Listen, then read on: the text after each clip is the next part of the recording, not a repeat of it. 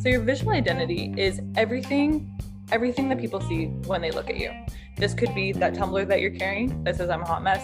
It could be the shoes you're wearing, the glasses you chose to put on.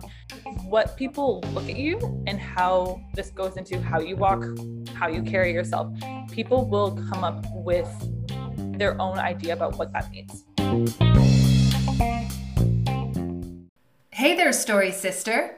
When was the last time you took a good look in your closet and asked yourself, how do these clothes actually make me feel? If you've never thought about the impact of fashion psychology on your personal and professional story, then today's episode is for you. My guest on the podcast today is visual identity coach Rebecca Rowe. And Rebecca's story path has led her from New York City and Paris, France, to the fashion runways of Vancouver and Toronto. So today, she helps women understand themselves better, build habits they love, and create a wardrobe to tell the world who they are without even having to speak. So, in today's episode, Rebecca and I talk about how to make bold fashion choices that make us look and feel our best, as well as the connection between confidence and risk taking. Plus, we also talk about the pros and cons of having a product based business versus a service based business. So be sure to stick around right to the end of today's episode. That's when I'll be sharing my top 10 takeaways from my conversation with Rebecca. And I'll also be posting those same takeaways inside our free Power Your Platform Facebook group. So I hope you'll join us there after the show. To join the Facebook group, simply click on the show notes or visit powerherplatform.com forward slash community. For now, let's get ready to create a more powerful visual identity with Rebecca Rowe.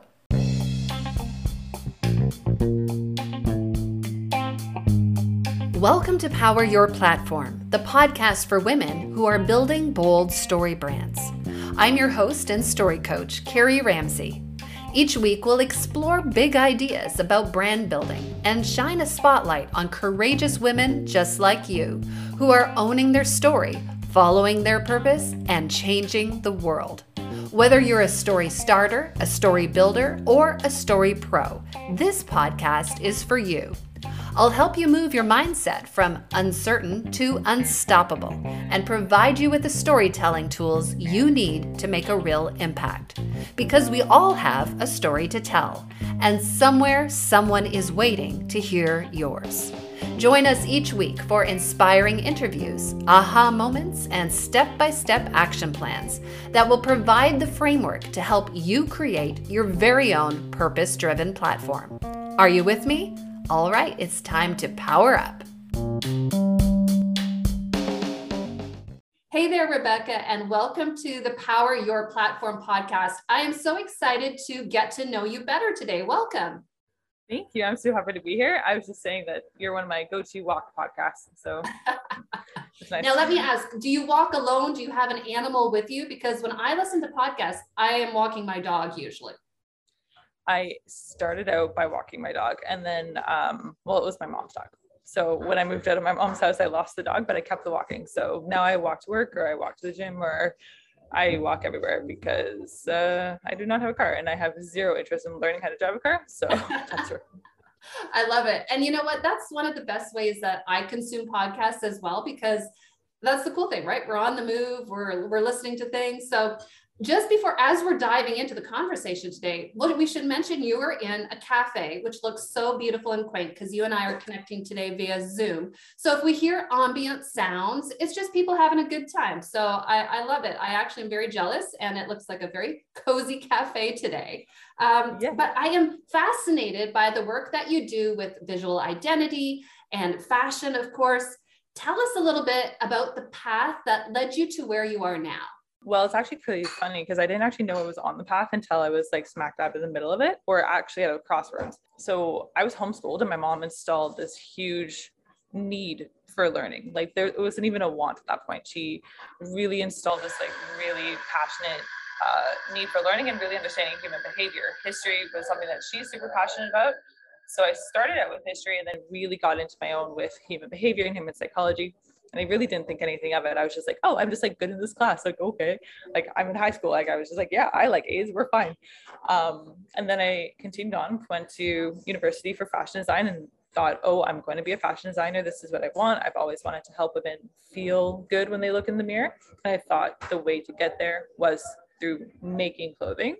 Um, and then it, it really wasn't until I started diving into my own business and started writing content that I was like, no, no, no, this is about the psychology of clothing, which I didn't even realize was a like a form of study all on its own until I really got into it. But that's it, how it found me. That's so cool. I've never heard that phrase, the psychology of clothing. So explain a little bit more what this psychology of fashion or of clothing is all about. So, psychology of clothing is really the study of how clothing makes you feel um, or how clothing affects your thoughts. So, women, or like women, I, I work with women. I haven't opened the line for men just because it's not who I am, but humans in general uh, are by nature inherently selfish. So I say that I don't mean that in a bad way. It's just it is what we is. Uh, we look at ourselves when we walk by a window or in a mirror or on our phones or in Zoom. Uh, we will naturally start looking at ourselves. And the psychology of clothing is what we start thinking when we see ourselves. And it's been so ingrained in us now to look at ourselves and be like, I'm a failure, I'm a mess, I'm oh, I'm not good enough. I am not good enough is the most Googled question. Why am I not good enough? wow. which is insane. It's insane. Um, and it's crazy to think that when you look at yourself in the clothing, in clothing, and that's, you know, you're looking at yourself in the mirror and you think, oh, I'm a slob or I'm a mess. Right. And so the psychology of clothing really goes into what clothes make you feel or how they make you think. Mm.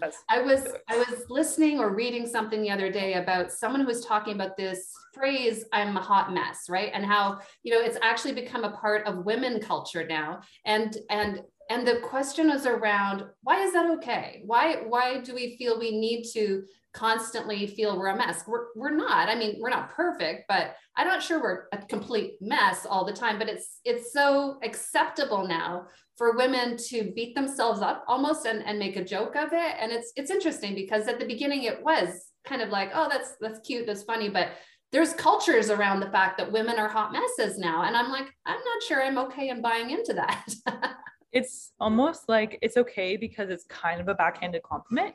Like I have yet to meet a woman who is a quote unquote hot mess. Right. Like and like they'll they'll carry around a like a, um, a tumbler full of coffee that says i'm a hot mess but they're not. They're there with like three kids or two kids and they're going to work or they're an entrepreneur and they're in school. Like we do a lot and there's this invisible workload that women seem to take on even if they have the most supportive partner in the world there's this extra layer of okay well what do you want me to do babe and you're like yeah I want you to know that the dishwasher needs to be undone. I don't need to tell you. um, and it's all of that extra little stuff that adds up. And then when we don't get to all of the stuff, that's what starts the whole, oh, well, I'm a mess. Yeah. And I have yet to, I have yet to see a guy carrying a mug with the words, I'm a hot mess on it, right? It's not the guys that are doing that. And so, yeah, nope. it's one of those things. When you mentioned that, I thought, yeah, we need to stop, you know, identifying as messes. And so let's sort of transition to this idea then of visual identity, because I know that this is a big part of what you talk about. You know, what is this concept of visual identity? Obviously, it feeds you know through this idea of the psychology of clothing but can you identify a little bit more what that term means so your visual identity is everything everything that people see when they look at you. This could be that tumbler that you're carrying that says I'm a hot mess. It could be the shoes you're wearing, the glasses you chose to put on. Um, for me, it's like a shaker bottle. What people look at you and how this goes into how you walk, how you carry yourself. People will come up with their own idea about what that means. And this goes straight into the reptilian part of your brain. Um, so like you know when you're walking along the street and it's dark outside and you see someone coming towards towards you and you feel a little bit uncomfortable there's a reason you feel uncomfortable and it's the part of your brain that goes no no no this is not okay i don't know why it's not okay it's something about how they're walking it's something about the way that they move something about them is telling you you need to not be here Mm. It's that feeling. So it's that part of the brain that we're trained to understand and identify things in our surroundings. So your visual identity is just how do we want people to see you? And that's everything. That's more than just style.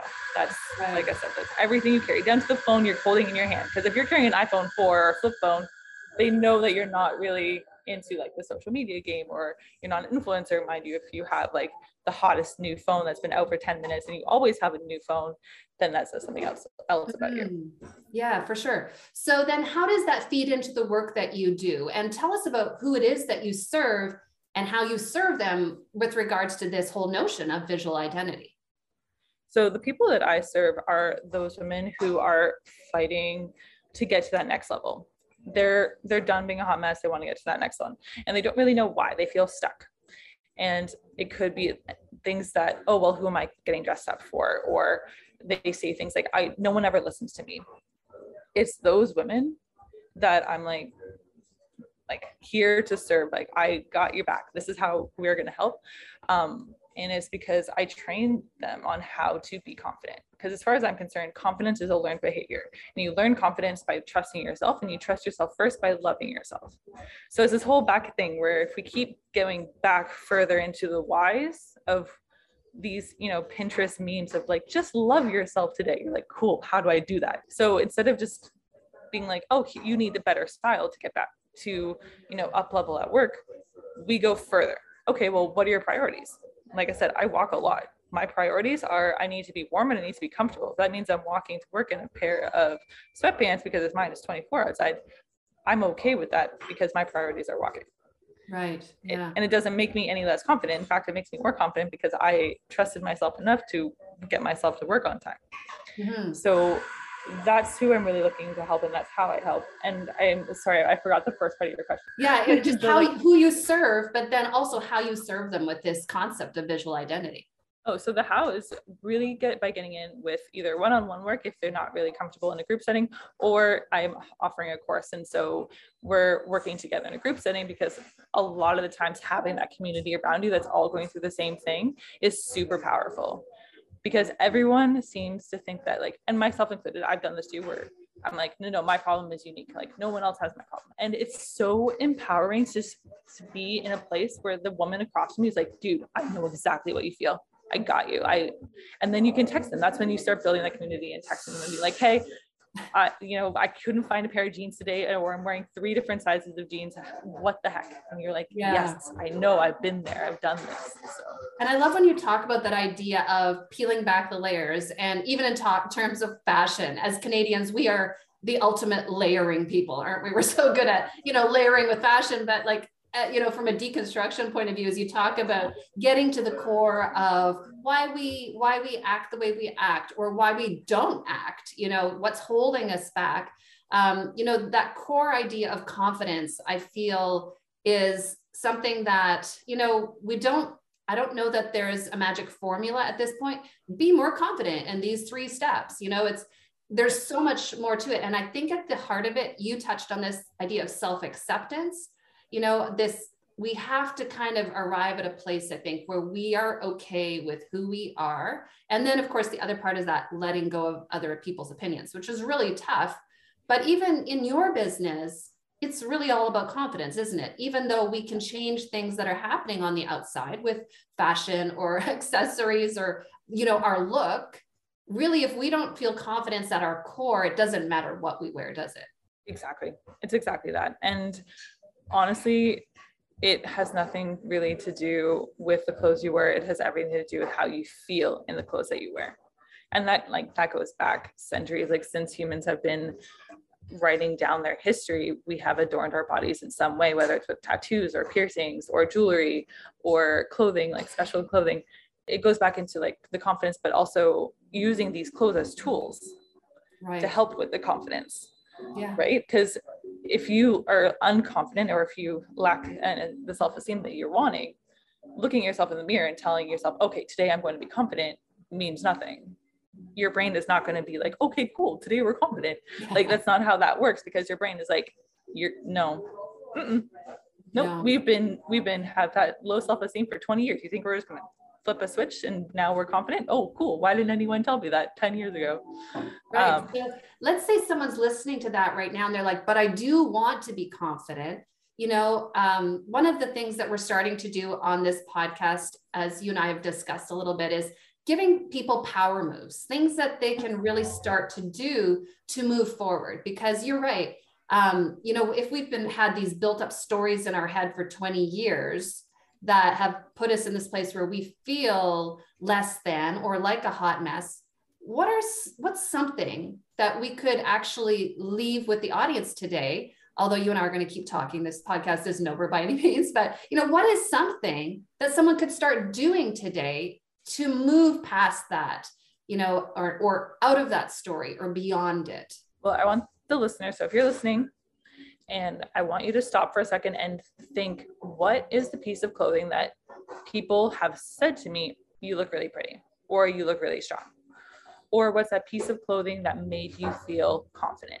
It could be a suit, it could be a dress, it could be, uh, if, it, if it's your wedding dress, then have it be your wedding dress. I want you to think about that piece of clothing and I want you to put it on. And for a week, doesn't have to be the same piece of clothing, but for a week, I want you to get dressed every single morning not in the I give up clothes or the at home clothes. Like we all, I have a pair of them too, and they're fantastic. It's a triple XL hoodie, and I love it. And I love it for when I'm at home and I want to feel comforted. And it is a beautiful piece of cloth. But the clothes that I wear during the day, depending on what I'm doing, are there to make me feel like I can get stuff done. So all I want you to do is get up and change out of the clothes that you were sleeping in and put on clothes that you feel like you look good in and mm. whatever that means to you. Um, and i want you to just see how more productive you are during that week. I want you to note how many times you look at, at yourself looking at yourself in the mirror or in in your phone or in any sort of reflective surface and just be like hmm, i look cute today. And it doesn't have to be i look beautiful. It, ha- it just like I, like i look something positive yeah, and I love that you said what what was an outfit that you felt brave in or that you felt, you know, maybe successful in, right? All of those things because I think that brave is beautiful. I think courageous, successful, all those things are beautiful and and I know that that's really at the heart of what you're teaching here is that it's more than, you know, what we look at in the mirror. It's all of us that we bring to that image. Yeah. Mm. And the moment you start thinking that about yourself, you don't care what people think. And I know it sounds like this cliche, like, oh, just don't care what people think, because we will. But if you like who you are when you look in the mirror, you're like, oh, I, I don't care. So like on a days, like uh, maybe not daily, but on a weekly basis, I get referred to as quote unquote manly or like masculine because I work out and I'm tall if I want to look feminine, then I put on a dress. Like it's very like I it almost I don't even hear what people are saying. And in fact, sometimes I don't hear it. And it's my friends who are like, whoa, you can't talk to her like that. But I'm like, I don't care. And I don't care because I know what I look like. And I and I'm confident in who I am. And this is what I like to do. So I'm making it a priority to look like this. So interesting. Eh? When you say the word manly, like even qualities kind of like you talked about working out. Why is working out manly? Why is being healthy in our body manly? That's that is feminine. Like it's so it's kind of like reclaiming some of these traits that you're right. At a certain point you do and i am of the age now where i'm like i don't even let listen to stuff like that. It's so ill-informed that i just feel sorry for people who attach labels that make no sense right? So it's kind of it is freeing when you get to that stage and i'm not sure if that's an age thing or just you know it's enough life experience and you're like um, that doesn't even make sense letting go of that opinion. I think you need to give yourself more credit because it does take some serious reflective work and being like, yeah, I I'm okay with this. Yeah, I love it. Now let me ask about color because um, color also has a psychology to it. And so let's say someone's looking through their closet and they're like, these clothes make me feel powerful. These make me feel bold. These make me feel like you said, what was it? I've given up. I love that. I love that. I definitely have some, I've given up clothes in my closet. How does color factor into that? Color is going to factor in differently for different people, especially how they've been raised. Different cultures have different associations with different colors. So, like one really popular example is uh, that in the Chinese culture, you get married in red because it's lucky. Um, same with Indian culture, I believe Um, whereas like for us, we're like red stop. That's a bold color, big, and like that's what we see if we see a stop sign. Um, and there's also that question of, oh, well, what color looks good on my skin tone? All of this kind of plays into our decision about color. But for the most part, the colors that make you feel confident are whatever colors make you feel confident. Mm-hmm. I have a mm-hmm. friend who loves hot pink, loves it. Well, has a hot pink suit, like a full on 80s style jacket and matching pants. She looks phenomenal in it. And it's less about the color and more about the cut because she will ah. wear that hot pink suit in the boardroom and she will command the boardroom. And like no man can say anything to her because she knows her stuff. But she's in a hot pink suit. So what makes color professional? What makes color brave? It it really is so much of an individual journey on that side. If you're looking about like just sort of the psychology of colors, there's tons just on our exterior that browns and um, muted colors make us feel more soft and like more comforted and like more grounded, whereas like black seems very harsh.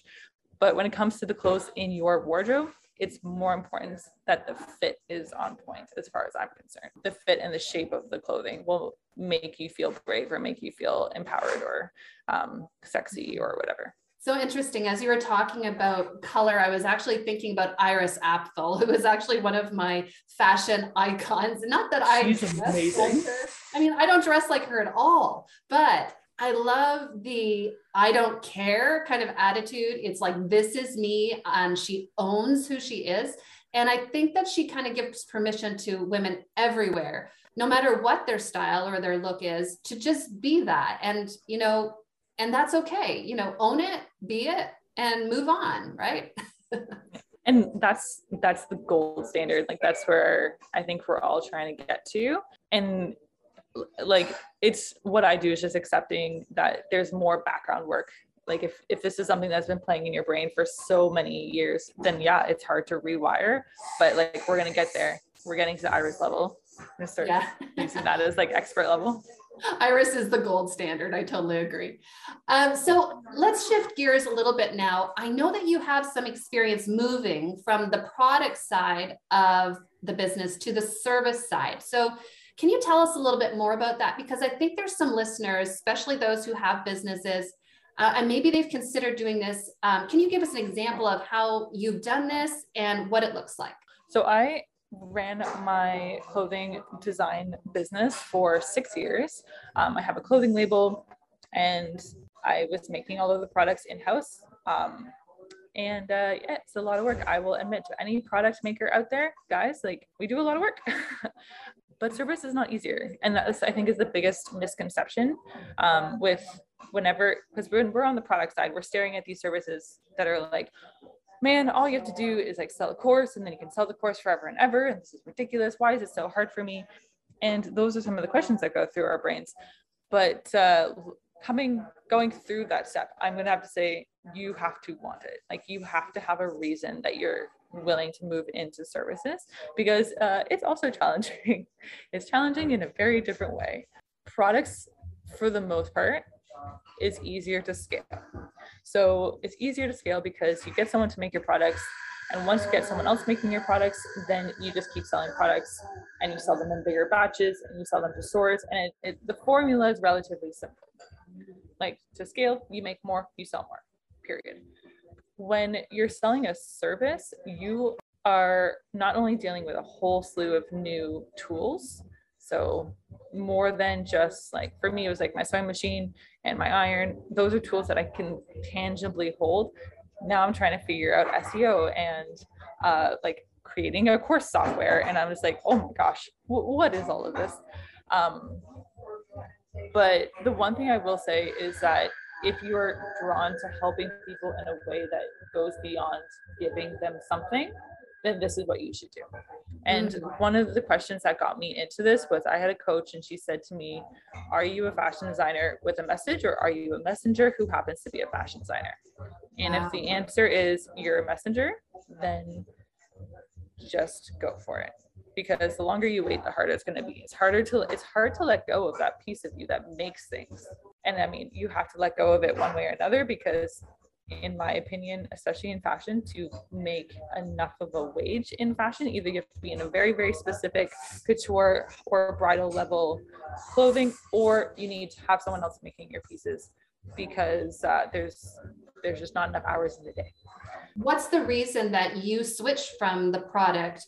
Uh, you know, what was the why? And, and obviously, it sounds like it's because you answered that question she asked that you are a messenger who just happens to be a fashion creator. Um, you know, is that is that the reason you made that switch? And if so, what is the message that you're looking to communicate to the rest of the world? So my message has always been the same. It's always to help women love what they see when they look in the mirror. Um, I made the switch because no one is offering this course. I have looked. I have looked and looked and looked to find. I've done all of the competitive analysis, and I have seen the self-help junkies. I have seen the motivational speakers. I've seen everyone, and no one talks about clothes. And I'm like, but you wear clothes every day and no one tells you how to get dressed. Yeah. And the closest I've gotten to is Marie Kondo. She wrote The Art of Tidying Up and she does touch on clothing, but in a very way that like Marie and I are gonna have to have a conversation about it.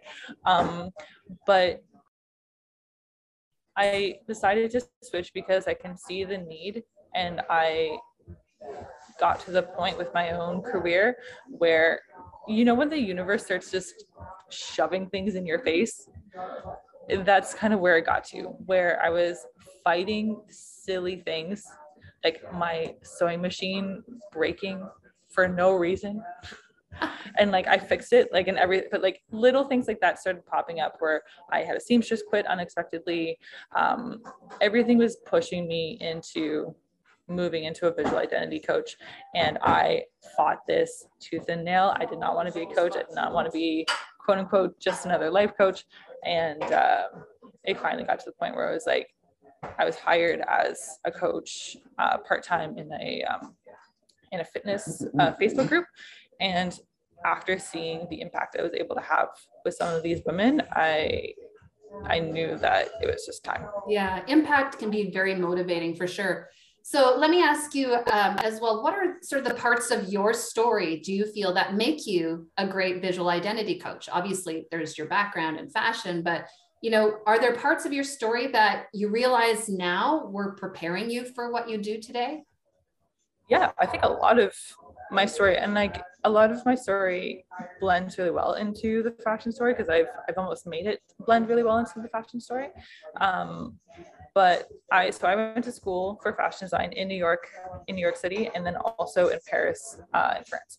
That whole thing is another story. I transferred because I actually have a British citizenship, so it's uh, at the time. This is this is dating me. This is how old I am.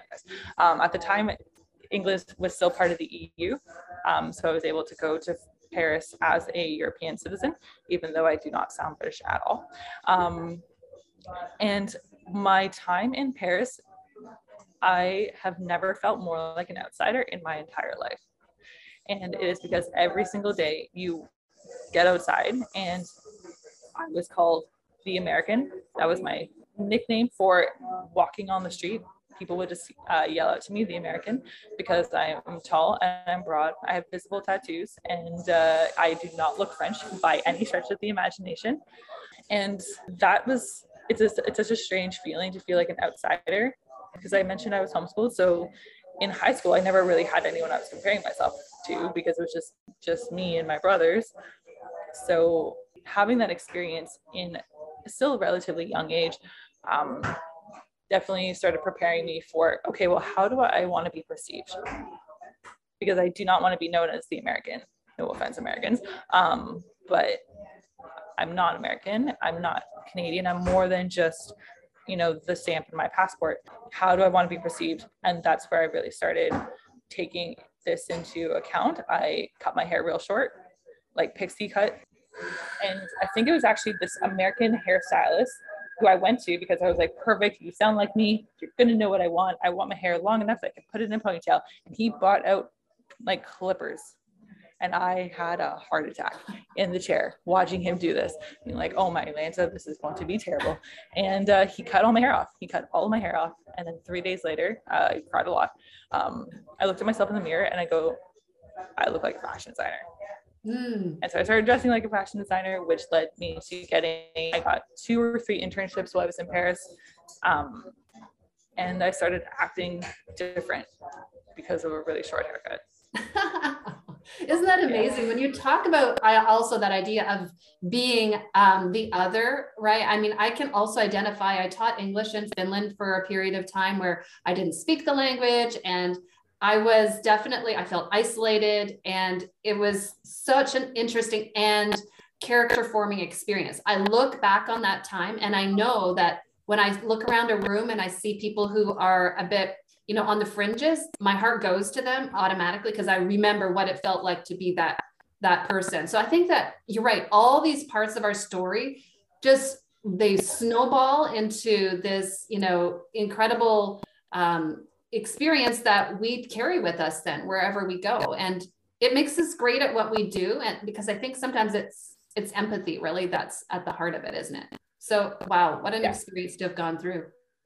So let us know a little bit about what's coming up what's exciting for you what are you working on right now that you can share with us? So i've actually just launched my visual identity program um, as well as a wardrobe edit which can be done either virtually or in person if you're in the Ottawa area. So that is where we dive into your habits, your priorities, your personal style, and we develop a formula. So I know I'm this sounds like math, but it is like the balance and the texture and all of this the mathematical science that goes into creating your visual identity we create that formula for you so that you're never taking a pinterest quiz ever again um, now your body shape may change but the proportions don't for the most part. Like your waist will always be where your waist is. Doesn't matter the size. Your shoulders will always be your, where your shoulders are. Doesn't matter the size. There's certain things about your physicality that do not change. And we just build that formula so that you're never asking that again. Now, through this course, what happens is you also get more self-confident. You also start spreading out or taking more risks, which just spreads out your luck, right? So the more surface area you can cover with risk, the better chance you have at, at gaining what you want. Um, so that is a three month course. Uh, the first round of it is going to be starting at the beginning of April, and then I will be opening it again in September. So that's the most exciting thing. I'm really excited about that one. Um, and again, that's a hybrid of one on one coaching where you're working directly with me, but also within a small group. I'm only taking uh, five applicants um, because I do want it to still be an intimate experience and make sure that everyone has enough time with me as well as um, with each other and going through all this course material. And yeah, that's that's what's big on my horizon. And I think someone today most likely just had this, you know, a little bit of an epiphany that visual identity, first of all, is a thing, and perhaps even, you know, thought of some ways that they also are moving through life whether it is you know looking at themselves a little too judgmentally or not you know, or caring too much about what others think. And you know there's all these components that you're talking about today that would be really valuable for someone to learn more about. So where do people go to find out more about you and the work you do so you can find out more on my website. It's just rebeccarowe.ca, R-E-B-E-C-C-A-R-O-W-E, like row your boat, um, but with an E on the end. Uh, I also hang out on Instagram, TikTok, all with the same uh, handle, so rebeccarowe.ca. And yeah, but all the all the magic happens in my email list, which you can join on my website. Excellent. So we will make sure to link to that in the show notes.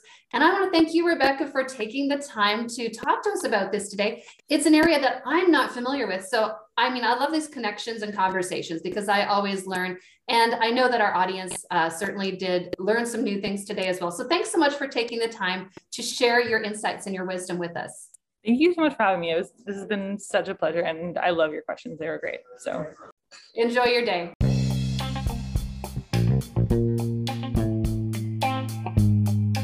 Did anyone else look down at their outfit during today's episode and wonder, what made me choose this today? I know I did. And honestly, I'm rethinking quite a few of the items inside my closet right now and wondering what the reason was that I put them there in the first place. So thanks for the inspiration, Rebecca. As promised, here are my top 10 takeaways from today's conversation with Rebecca Rowe. Number one, the psychology of clothing is the study of how fashion makes us feel and how we think about ourselves. Number two, At some point, most, if not all, women struggle with feeling like they're not good enough. But the truth is that we're everything we need to be, just the way we are. Number three, reconsidering negative labels attached to female culture is important if we're going to reclaim our confidence and step into the powerful lives we're meant to lead. Number four, visual identity is all about how we want people to perceive us, from the clothes that we wear to the way we carry ourselves when we walk into a room. Number five, finding a coach or a group of women who will listen to our insecurities and our fears is empowering because when we do, we discover we're not alone. Number six, self acceptance is the key to unlocking our next confidence level. Number seven, clothing is a tool that helps us build a more confident image and helps us become the woman that we're always meant to be. Number eight, when you're feeling discouraged, get up and put on some clothes that make you feel bold and courageous, and then watch how your day changes. Number nine, when you like who you are, when you look in the mirror, you begin to stop caring so much about the opinion of everyone else. Number 10, when we own the way we look and who we are, it gives permission to others to do the same. So, thanks so much for listening in to today's podcast episode. I hope that you had at least one aha moment today. And if you did, then take a moment to take a screenshot and share this episode with your own followers. We would love it if you would tag Power Your Platform and Rebecca Rowe when you do, because we'd love to share your key takeaways with our own audience. Until next time, remember to own your story, follow your purpose, and raise your voice because the world is waiting to hear your story.